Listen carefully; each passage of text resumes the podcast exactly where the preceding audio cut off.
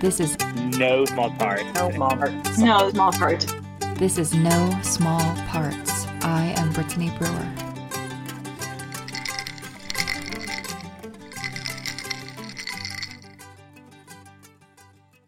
Awesome.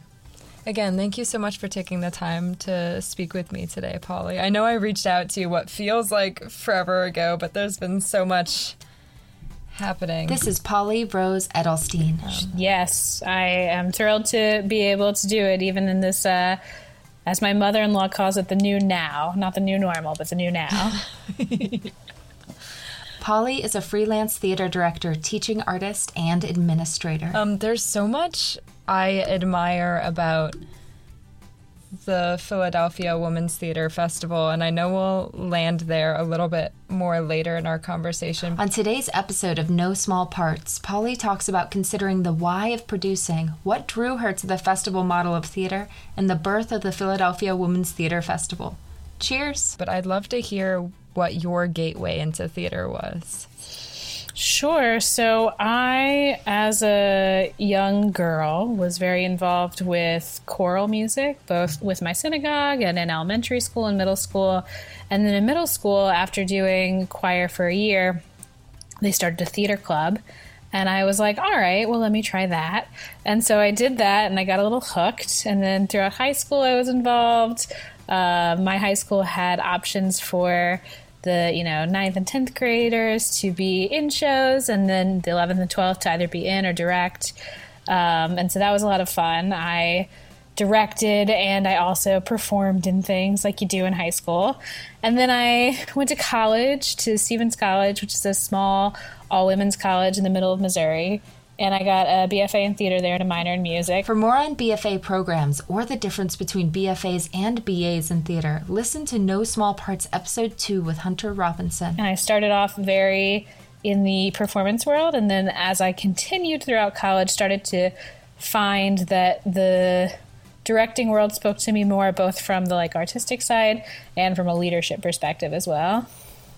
We had a really great class that you could take senior year where you would you would have a buddy and you would both co-direct a one act. It was a lot of fun. That's cool. You went so you went to undergrad in Missouri. Yes, I'm from Memphis, Tennessee originally. Cool, cool. And I went to undergrad in Missouri and now I live in Philadelphia.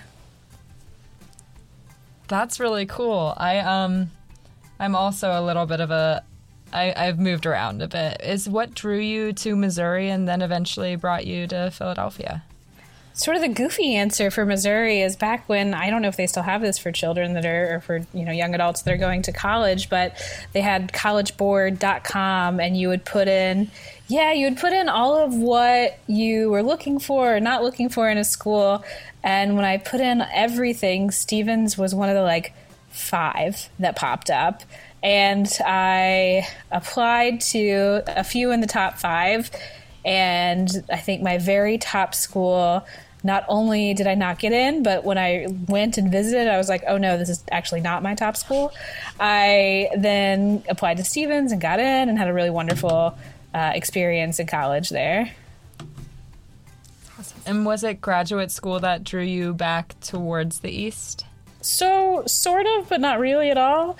I moved to Philadelphia because of a class that I took when I was at Stephens. We had a, it was called the Nuts and Bolts of Theater, where you had to do a research project. You were assigned a city or you were given a city and you had to research everything from like what's the theater like there to how much is a utility bill there and mine was Philadelphia. The professor had given us a few different options and talked like about what he knew about the different cities. And I researched Philadelphia. I liked it. In January 2010, I visited and I was like, well, if I can like this city in January, I can probably like it in any month. Um, and then I graduated from undergrad in May 2010, packed up my car in August with no place to live, no job, and six nights booked at a hotel and then made Philadelphia home. That was all, it'll be 10 years this August. That is so cool. I did you make it? Did you make the six days work? Did you were you living in a place after? Uh, so yes, we we ended up in a, in a small world of events. I the place that I first lived in Philadelphia, I live a block away from now. I had a, a chunk in the middle where I lived in a different part of the city, but now I can I could walk to my old house within minutes. Um, I so I came I met up with two friends from school who I had convinced that this was a good idea. And so we all stayed in a hotel room for six nights together. It was not a very nice hotel in a sort of morbid way to share this information i guess. There was a years later we found out there was a human trafficking issue at that hotel. So it was clearly not the best place for three 21 year old young women to stay but whatever we were fine. Made it out okay. Um, and then we all got jobs. We all were working most of us weren't working directly in theater in the beginning Theater doesn't need to be your full time job, and if theater isn't your full time job, you are no less of a theater artist. If producing theater is interesting to you, readings and staged readings can be a great place to start, especially if you have an interest in new plays. So we were doing volunteer theater things and a few like random arts things and going to see a lot of shows and meet people in our early days in Philadelphia. Um, and then I worked for two years before going to grad school, and I went to Villanova after two years in Philadelphia. I also love that your college had you take this like nuts and bolts class that had you dig into more of the business of being an artist too. Yeah, one of the things we had to do was interview a person that lived where we were looking to live, so someone who worked in the arts world. And our teacher, our professor, knew a lot of people because you know theater's a very small world. So once he once we picked our cities, he was like, "Oh, I know someone you can talk to." And the person that I talked to, that he had given me information for, I hired as an actor two years ago in the festival. That's so cool. Yeah. It comes back. It always comes back full circle somehow. Yeah. So that's my, I guess, story of all the different places. And I had a really wonderful time at Villanova too. I did the Master of Arts in Theater, and they also had a certificate in nonprofit management that you could add on. And that was one of the main reasons that I went. And I had great connections that I made and a whole lot of wonderful things that I learned. And I am a firm believer that you should not pay for grad school. And I was there on a graduate assistantship, which was great. So, yeah. That is awesome. When did so? It sounds like you talked about um, sort of living in the performer lens for a bit. Um, when did that shift towards directing and also producing? in a in a way it shifted during the uh, 2008 obama campaign i was very involved on the obama campaign when i lived in missouri i would go i had morning classes so i'd go to class from 9 to noon and then i would go sit in the obama office from like 12.30 until whenever towards the end um, and i really loved the impact that I felt I could make as a leader and I felt that I was missing that a little bit as an actor. Not that you can't be a leader as an actor, but it was not the easiest way for me to flex that skill. And so I started taking more directing classes in college at that point. I still audi- uh, would audition for things just because you know it's college and you want to be in the show because it's a fun experience and because you can learn a lot. But I really realized that this was not um, the path that I probably wanted to be on for the rest of my days. And then I also we did a show in my school. So I went to a women's college where we had an apprentice program where men could take classes at our school and be considered a student, but they had to work for the school and they had a different tuition structure. I think they actually paid less than we did, but they had to they were similar to a graduate assistantship where they had to work a whole, whole lot. So I don't know the details and I don't want to like diminish the work that they did. But um, we did a show one year and I was house managing and it was a show where there were more men than women in it. The women's parts were good, but there were more men than women in it. And it was opening night, and I was up there about to do my house management speech, and one of my professors was there to do her part for the opening night speech.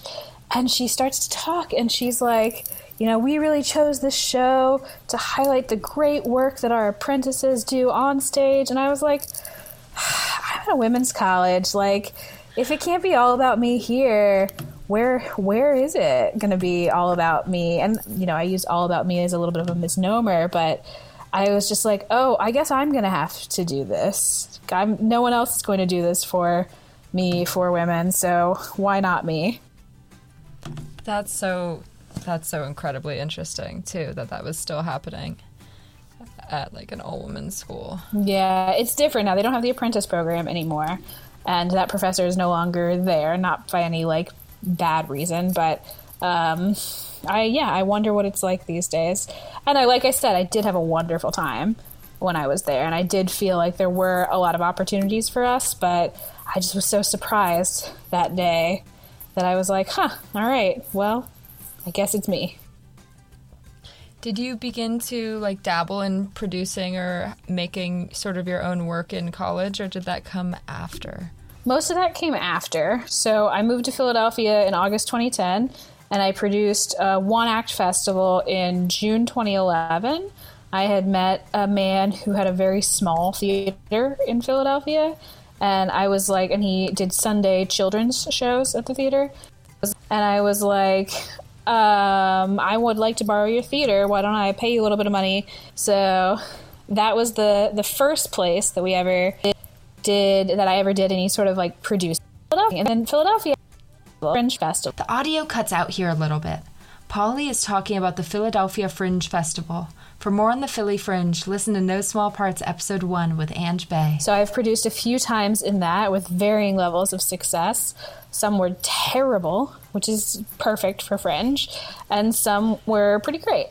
Um, and then I got to Villanova, and at Villanova, learned more about the nonprofit side and knew that I really wanted to be producing and doing this kind of work, and also knew that I wanted to. And Philadelphia has a lot of theaters, and I knew that the theater model is great, but that it's limiting in how many people you can serve, I think.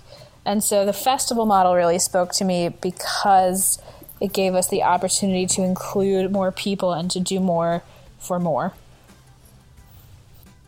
Yeah. Yes.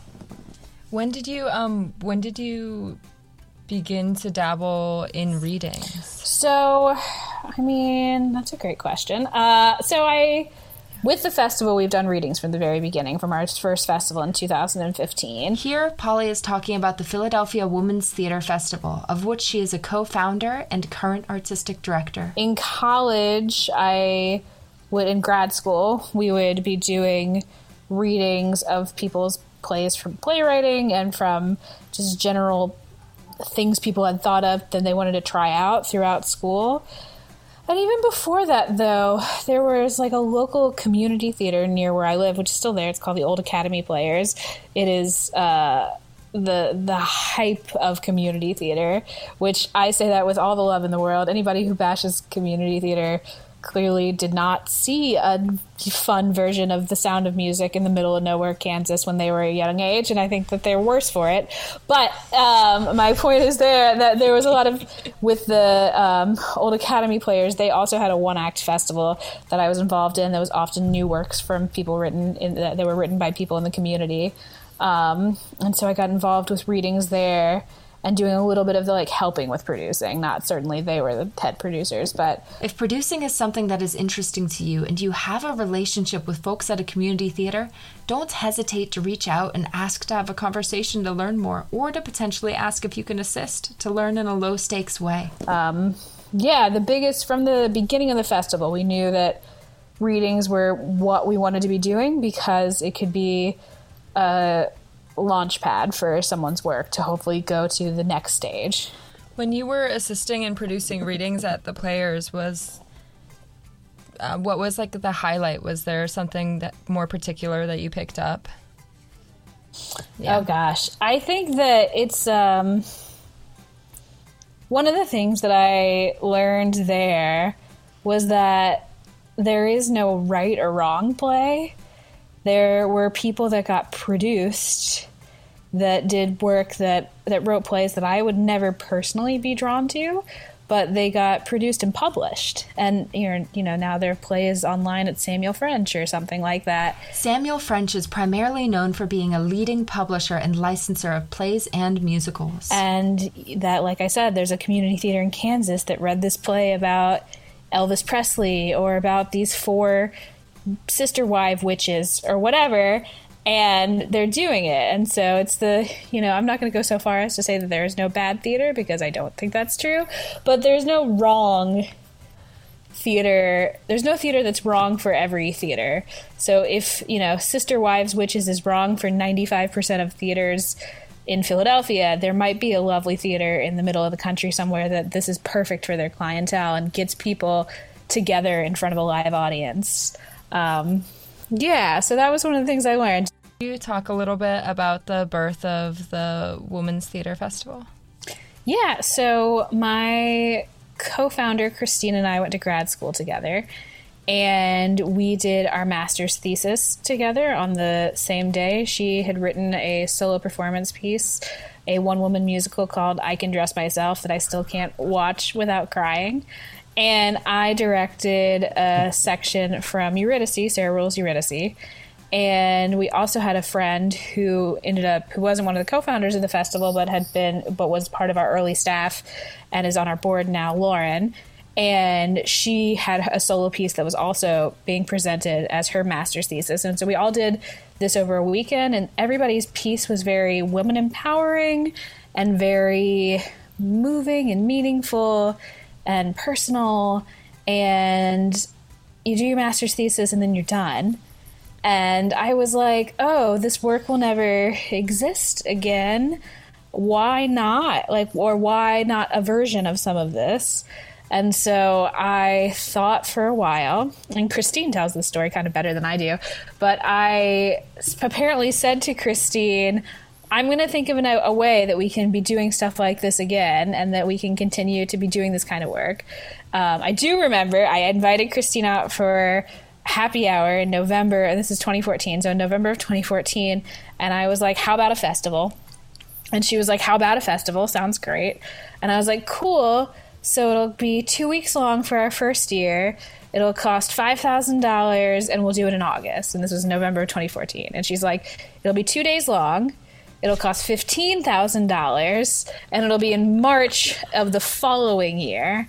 Um, so Christine and I have learned to work together really well is the, is the button of this story in a lot of ways because we balance each other out. The first festival was that August. It was four days long and it was somewhere in between with the money. But, um, yeah, it was, it's, uh, Christine is an excellent partner to be working with the festival and I couldn't do it without her for sure. Um, but that is how it started. We then had other members of people that we knew from grad school that joined us in different roles. We did what we called brain trusts, where we would bring together people and throw all these ideas we were thinking of and see what stuck. Um, we've done some of those throughout the years, actually, to like figure out where we are and where we should be going. And then we got, we were fiscally sponsored through Fractured Atlas for many, many years. Fractured Atlas is an organization that helps provide fundraising tools to artists, projects, and organizations, with the primary tool being fiscal sponsorship. To clarify the definition of fiscal sponsorship, Fractured Atlas shares that fiscal sponsorship allows folks without tax exemption to use some of the benefits of a 501c3 status to raise funds and execute projects, as long as their work furthers the mission of the nonprofit. For more on Fractured Atlas and fiscal sponsorship, visit their website at www.fracturedatlas.org. And we got that set up, and then we launched in do we launch March or April of 2015? We made a big announcement that here we are.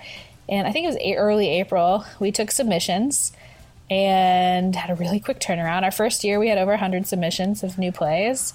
And we did two readings, one main stage production that we produced, which that was very hard for our first year, and then some other people's works that we presented and had a festival.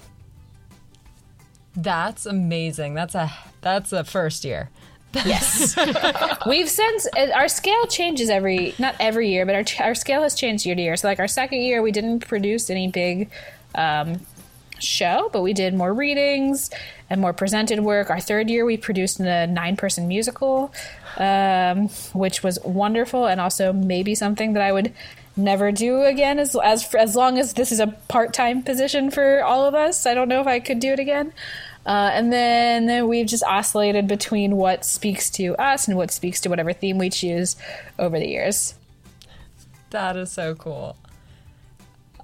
In terms of in terms of producing, um, how uh, what sort of roles are you more focused on, and how do you all divide the different kinds of roles among each other? So we have been able to expand a staff over the years, and while our staff is very part time and stipend paid, still at this juncture, we have all been able to fill roles well. So Christine and I still are the heads of the organization. Christine is our managing director, is really making sure that she's taking the wide vision of the company, specifically from the management side, and is managing our board and managing our staff largely, uh, specifically the staff that are more under her, for lack of a better way of saying that, and keeping a, a strategic eye on how we can grow responsibly and what we should be doing. Um, Anne is our development director, so she's the one that's leading the financial charge and, and making the dollars come to us. And then in the artistic world, I am trying to make sure that we're connected with as many different and diverse artists as possible, and that we are current, for lack of a better word, in what the in what work is being produced. Not that we're ever gonna like, you know, do the vagina monologues or whatnot. No shame to people that do that either. But just making sure that we're, you know, keeping the the the eye on the pulse of the artistic world. And I work a lot with our artists. I do a lot of our casting and a lot of our hiring of other artists. And then both Christine and I serve as ambassadors, I would say, of the festival. Just the people that, when people have questions or when it's time to go more into detail about our hopes and dreams and vision, that we are the ones that are sharing that out and making sure, because sometimes, especially when we are all very part time and we're, you know, very small stipend paid. Also, if we don't raise money, it's the or raise enough money, the first stipends that go are Christine's and mine, which is I mean we didn't pay ourselves I think until year four anyway, um, but that we are navigating that world as as best as possible. Have you all have you all had a board since year one? We had an advisory council, cool. um, and then when we became a 501c3, we transitioned it to a board. Cool. And we got our 501c3 in September. Would you be would you talk about one of the most memorable experiences you have producing a reading or a staged reading? Yeah, it's it's um silly, not silly, but it's fun and it, it's another Christine story. So Christine is an amazing human and is like I said had written a one woman musical, which we did in our very first festival. We then in 2016 the DNC was in Philadelphia and they did Broad Street stages, I think is what it was called. They were looking for people to perform outside on Broad Street and um, you know, it was July is when the DNC was, and so we're it's warm outside. We're in the thick of festival planning, but it seemed like too good of an opportunity to say no to. So I talked with Christine, and we decided that even though she had done her one woman show the year before, she would do a snippet of it for the outdoor stages. And I mean, outdoor stage is a a little bit of a misnomer. It was under a pop tent on a corner uh, and she brought her entire set, which is a clothesline and some other tools. And she also has a pianist because it's a musical. And on top of all of this, at this juncture, performing outside on Broad Street in July, she was six months pregnant. So it was a lot of fun to be part of this process with Christine, who was six months pregnant, performing her one woman show that I was helping produce, and that I could be, you know, a part of and to also be a part of this larger movement that was happening and with all these other artistic people that were out on the streets performing. And yeah, it was a whole lot of fun. That sounds so cool. was that was it a was it oh it was a one performance, right? Yes, yeah, so we are I think we performed twice, but it was just one just Christine's show.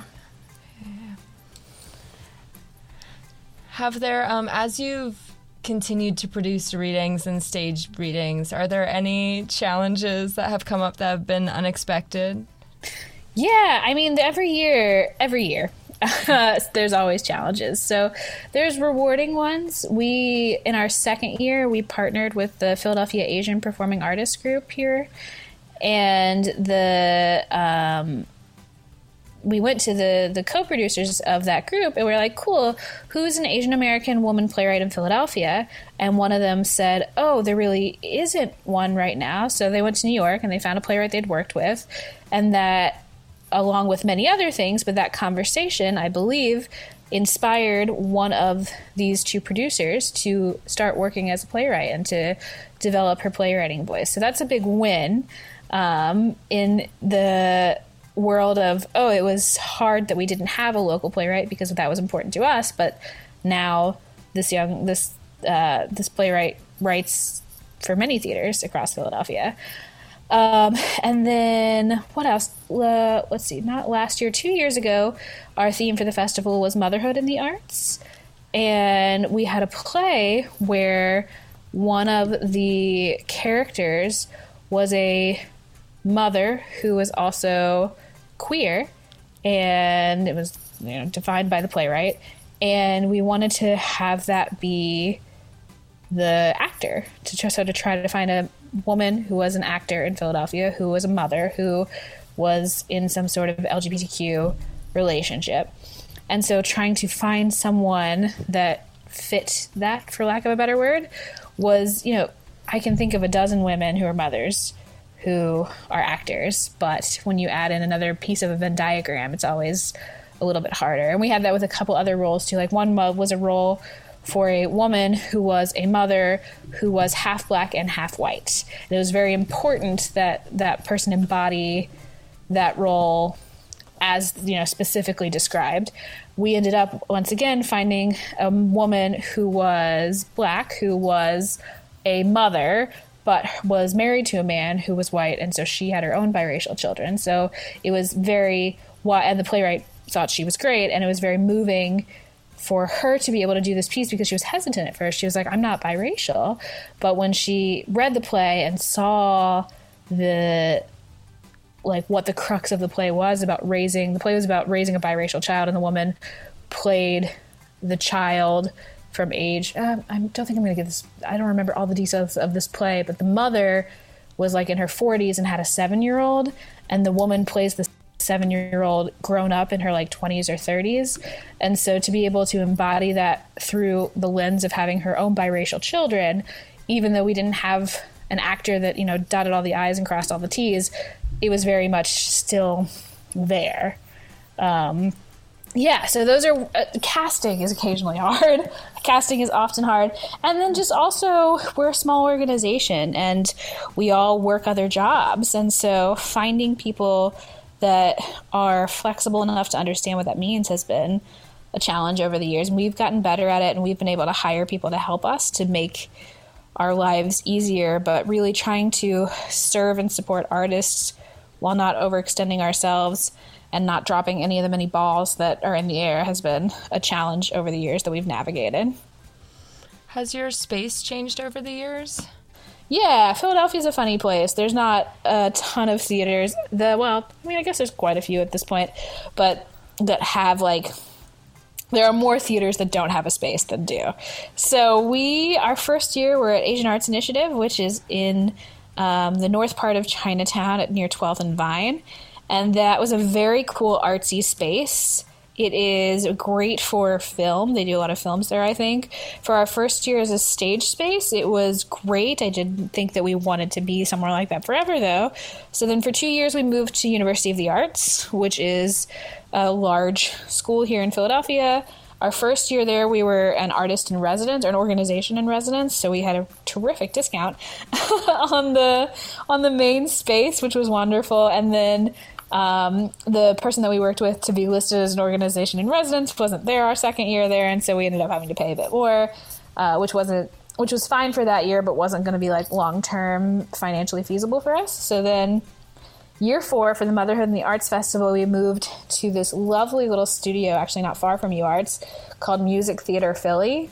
And they do children's education. And that was very important for us because for every, with the theme of motherhood and the arts, for every reading that we did that was an adult reading, we had children's programming happening in the basement. This is a very cool thing and brings up a great question.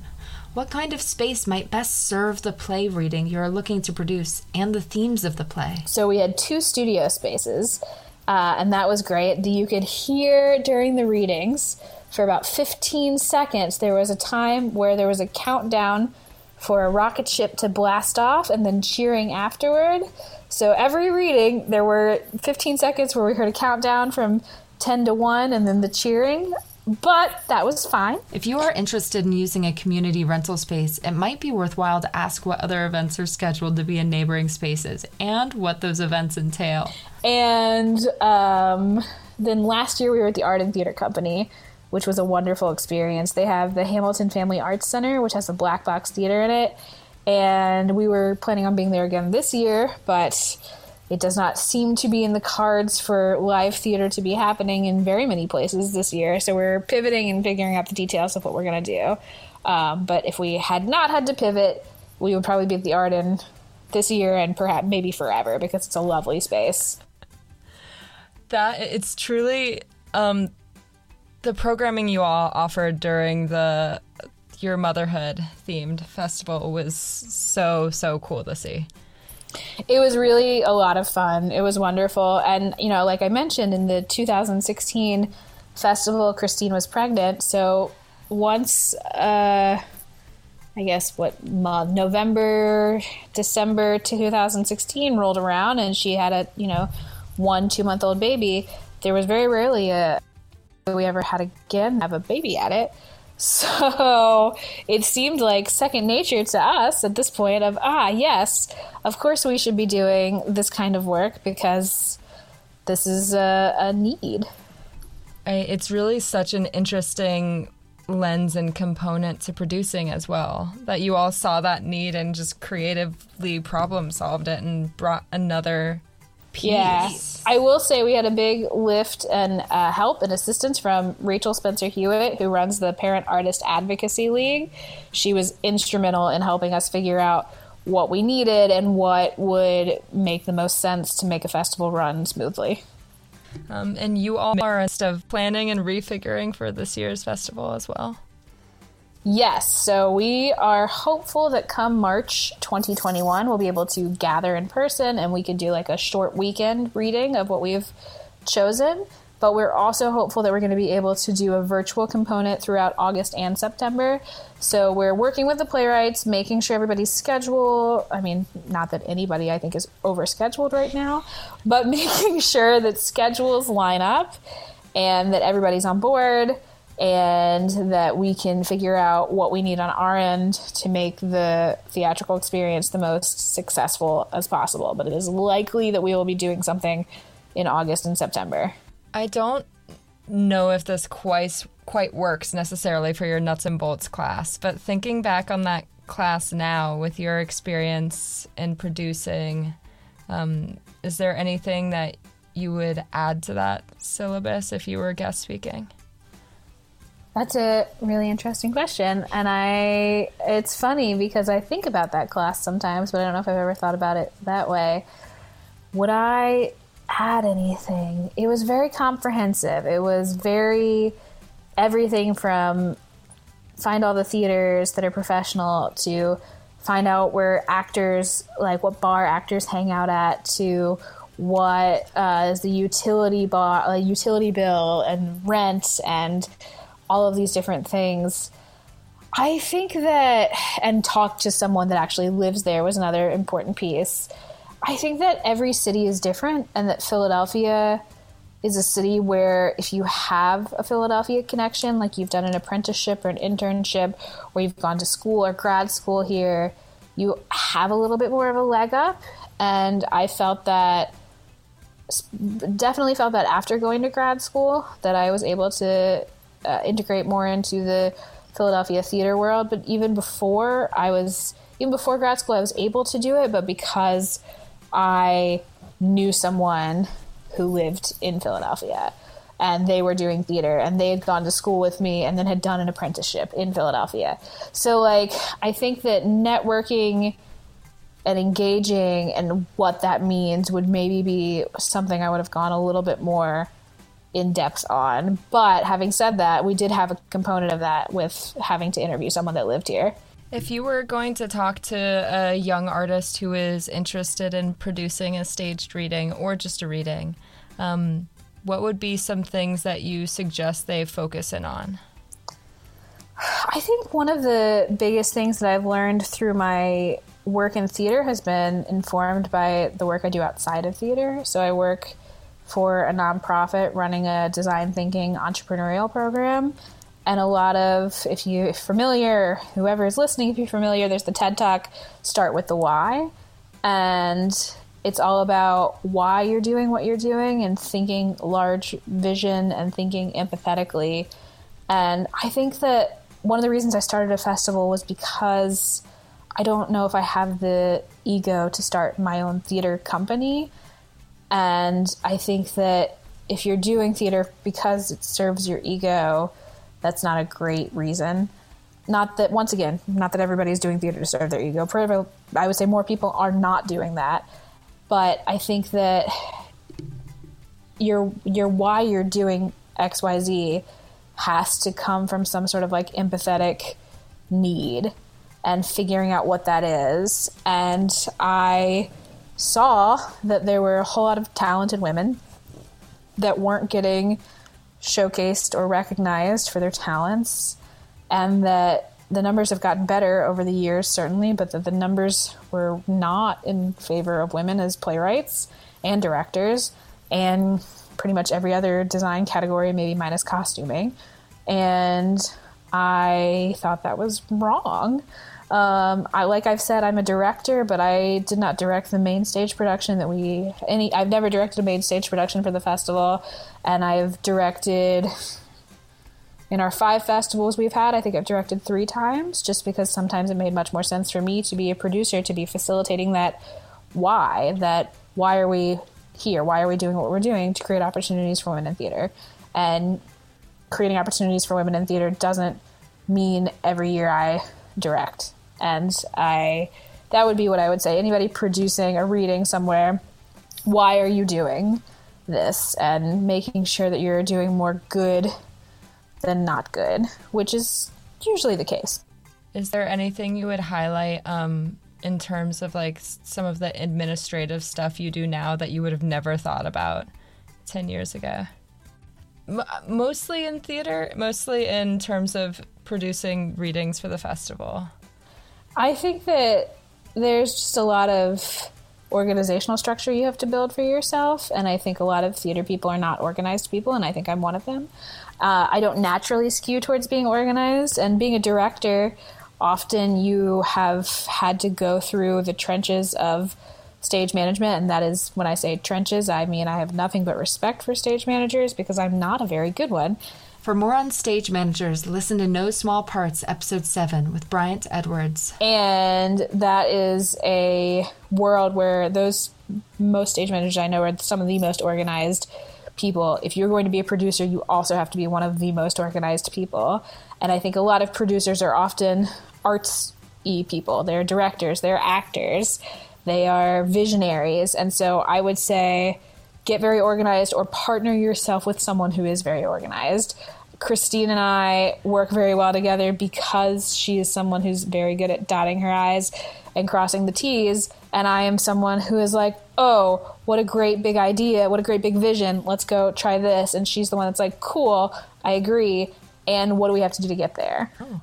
Yeah. So I think that organization is one of the biggest things that I've learned on the job and also delegation like get a good group of people that can help you. Your people are the most important part of producing anything. It doesn't i mean more so than what you're producing who you're working with i would say is equally if not more important. Yes. Um how and you and you all have probably like accrued some folks on your on your journey as well. How has your role shifted from when you and Christine sort of founded this festival to having more folks on board now? It's been great in a lot of ways. We've just been able to lean on other people who we trust and who have a shared language. I think in the early days, it was like we have rehearsed in my living room. And when we did the musical, I was, we had like three different rehearsal locations, and the stage manager didn't have a car and we didn't have a full time production manager. So well, we still don't have a full time production. We don't have full time anybody, but we didn't have someone who was in that role for more than like two weeks. So I was like carting an electric piano from place to place to place. And it's the sort of thing that we've moved away from to be able to hire people who can help organize that part so we can really focus. So Christine can really focus on strategic vision. So I can really focus on the artist engagement. Um, as opposed to just being exhausted from lugging a piano up a flight of stairs in 90 degree weather. Yes.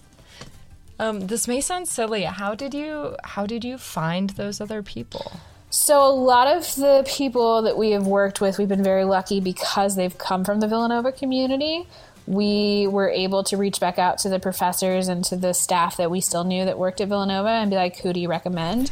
This is an interesting idea. If you are looking for artists or collaborators, what communities are you or have you been a part of that you could tap into or reach back out to? Our current production manager went through the Villanova program, our current marketing coordinator went through the Villanova program.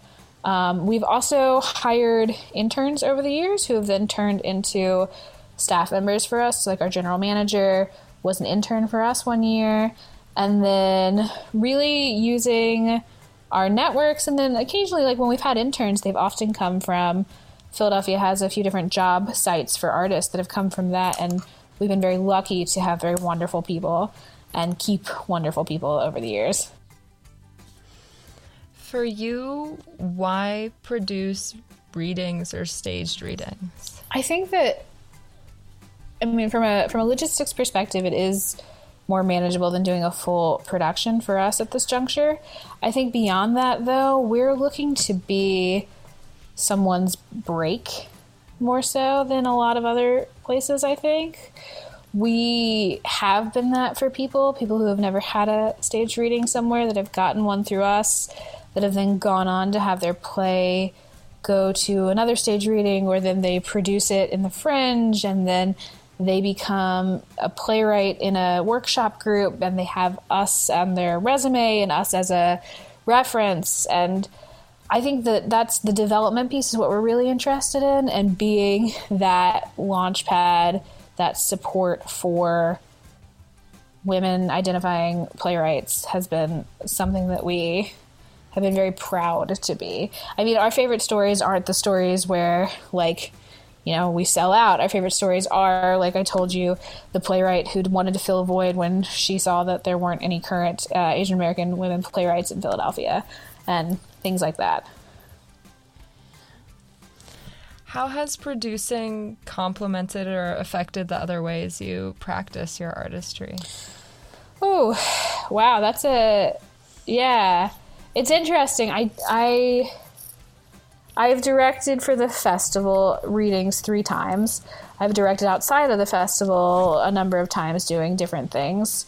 And I think that I have become more demanding of myself while also trying to be more patient with others in the work I do um, outside of the festival. And so, and, and even within the festival, because not that I was ever very demanding of people. I don't think I'm a very demanding person, but uh, I think that I would often ask a whole lot of myself and be like, ah, I'm asking so much of myself, so I can clearly ask this much of someone else, or at least like 75% of this much of someone else. And often that's not how that compu- computes. So I think that it's made me more empathetic um, and that I am able to have that lens and be more patient in other rooms that I'm in and in the room with the festival as a director, as a producer, as a artist.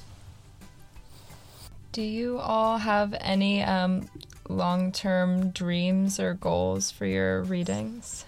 I think one of the things that we've talked about, we've so we did a big, not quite a strategic plan, but a big planning session, where one of the things that we want to do is to have not more influence. That's not quite what I mean, but we want to be working with influential people so we can better serve our artists. And I think we're very interested in what happens after our artists leave the festival. We've become more and more interested in that over the years and figuring out perhaps some sort of uh, structured pipeline of you do a reading in our festival and then we connect you with XYZ, or then you've got a better chance at this or that.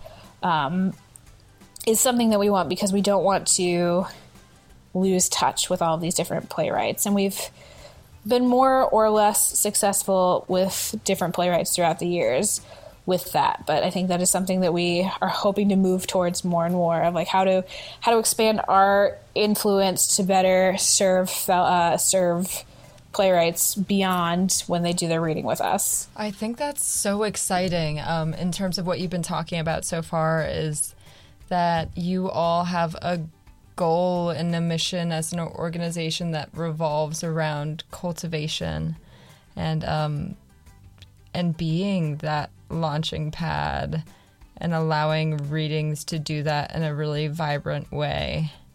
Like what a cool way to utilize readings. Yeah it's been it's been great. I think that you know once upon a time we might have envisioned these larger productions but there's a lot more development that you get to have when you're not trying to put up a show in four weeks. Would you walk me through sort of the timeline for a development process for the festival? Yeah, so we have our submissions usually at the end of the calendar year before the festival or beginning of the calendar year of the festival.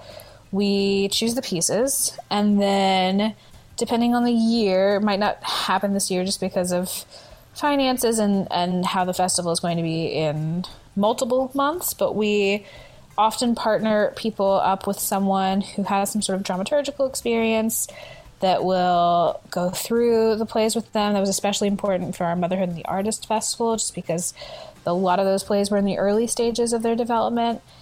And then we partner playwrights with directors. A lot of local playwrights have um, people that they enjoy working with, and so we will try and accommodate those requests as we're able to.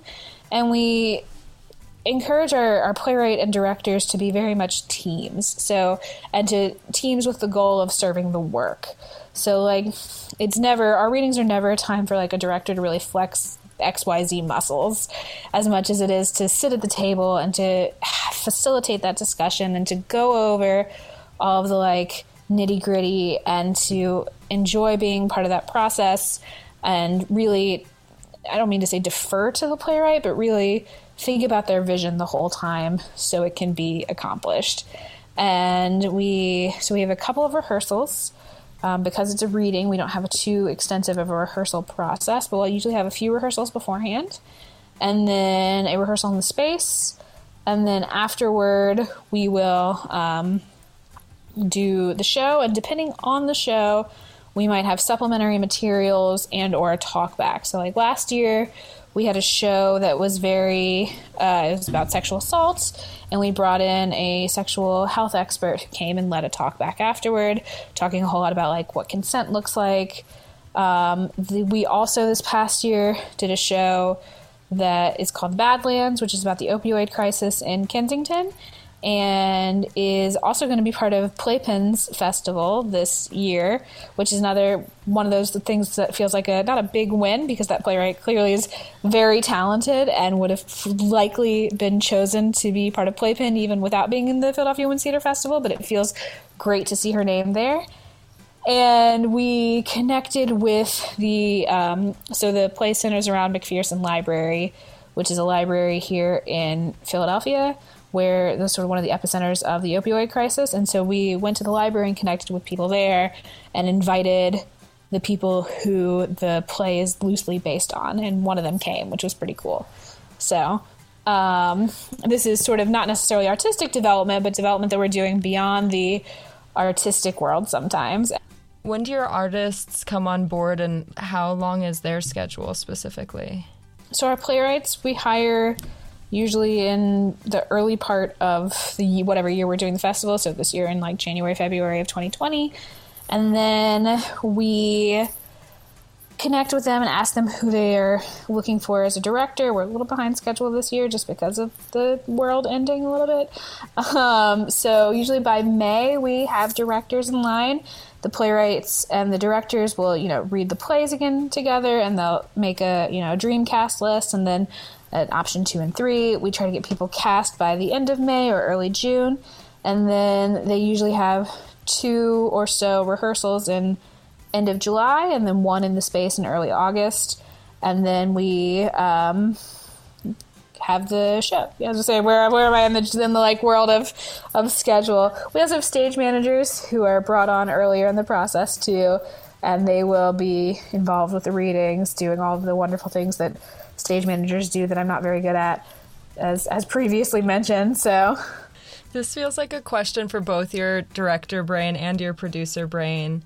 How do you feel like design lives in readings? Um, yeah. yeah, so we're limited in what we can do based on the spaces that we've been in. So we haven't had a whole lot of scenic design, but almost every year we've we've either hired a lighting designer or we, our production manager has quite a bit of experience in lighting, and we've been able to create light looks, which I think is great for readings. I think that generally less is more for readings, but um, being able to set the mood with light has been something that we've been able to to lean on. That was especially with the show Badlands. That was especially important because there was the um, you know takes place in the, the, fluorescent lights of the library, and there were moments where like each fluorescent was supposed to click off to set a mood, and so we were able to accomplish that. We've also had sound that we've incorporated in readings over the years when it's been necessary and important. Um, and focusing i think on those two is really great for setting tone and um, we've been able to bring in very smart people to make those things happen especially when we were we not every space that we've been at has had the most comprehensive sound or light board and one of the places especially that i'm thinking of the person we brought in was very very talented because it was a beast of a board and they were able to manage it with great care. You you started to mention this with sound. Um, have you? I mean, you've worked on a number of readings. Um, do certain readings call for different things, or like from a producer brain? Uh, I mean, it sounds like there are some readings where you like this needs sound. Like we don't necessarily need special lighting here, but for this to breathe in an exciting way. Yeah, I think it also depends on more so than what the reading needs as much as uh, it depends on where the reading is. So someone that's written a play that has, you know, that hit the end and then saved it and sent it to us, often they don't need a whole lot of lights or sound. They just need to hear their play read out loud um, someone who's been working on something for many, many years or even many months and has been toying around with a few things and has maybe like had their friends over for dinner and read it out loud, they might be looking for something that sets tone a little bit more to see like how this would work in a next stage. And I think that's one of the things that I really love that we do that we've had people that just write something and the first time it's ever read out loud is on our stage. And then we also have people who have something that they've been toying with for over a year and then they've heard it in a few other places or pieces of it, and then we do it. And um, like they're much more likely to, I think, need and want a little bit more tech. For more on tech and tech rehearsals, listen to No Small Parts episode 2 with Hunter Robinson. That's really cool. So so the playwrights process also uh, impacts how you all sometimes go about producing things. Yeah, I would say uh, it's rare for a director to be like, I must have XYZ, and then it would much more come from conversations with the playwright about what would be important for the play versus the aesthetic. That's neat. Do you all, I mean, you you sort of touched on this when you went over the timeline. Do you all get sort of a mini extensive opportunity to chat with the playwright before diving into all of this? I don't. So we don't have as much time as we'd like, just because we're limited. But I think that we are able to work with our playwrights over a period of months, and then it's great when we're able to work with our playwrights again years later, um, or where we're able to see, oh, they did a reading with our company, and now they are now it's getting produced in like a, sta- a main stage theater, and so we're able to like be part of their journey beyond the few months before the festival. Do you have any final thoughts or advice that you would offer to young artists interested in producing readings? I think that what I said before about leading with empathy and, and leading with a very clear vision is important. I think that there is sometimes there's a saturation of the market of people doing work without a clear vision. And I don't fault people because sometimes work has to start off like that and then the vision comes later. And I think I would be a hypocrite if I, you know, told people to not produce things because that's what I did. But I would say really thinking about why you're doing what you're doing is important and having that be a very good reason and not that not that this is a lot of people's reason what i'm about to say but i know a few people who you know they went to school and then they moved to xyz city and they couldn't or they would you know stayed in xyz city and they couldn't get cast. And so they got some of their friends together and they said we're going to start a theater company and that's it. Um, and i don't i don't know if that's the strongest reason. I'm not really one to judge but i think that that's you know that's why fringe festivals and pop-up stuff is great. Like do that all the time in that kind of world. Um, but i think if you really if you want to have a mission if you want to have a vision you mission based work mission um, you know theaters with mission statements that then become nonprofits belong to the public. Once you become a nonprofit you're no longer just for yourself. You literally belong to the public. You have a board that you know is your fiduciary and you belong to something larger than what you probably started as. So, not that every theater company has to become a nonprofit and has to have that model, but if you are going to go that way, just realize that you have to belong to something more than your smaller idea, but a larger mission. Thank you so much for taking the time to speak with me, Polly. Oh, of course. This was wonderful. That was Polly Rose Edelstein. I am Brittany Brewer. This is No Small Parts. Thank you for listening. If you enjoyed what you heard, please rate, review, and subscribe. Word of mouth is our best form of advertising. You can find No Small Parts on Facebook, No Small Parts Podcast, Instagram, at No Small Parts Podcast, Twitter, at No Small Parts Pod. For more No Small Parts, visit www.nosmallpartspodcast.com.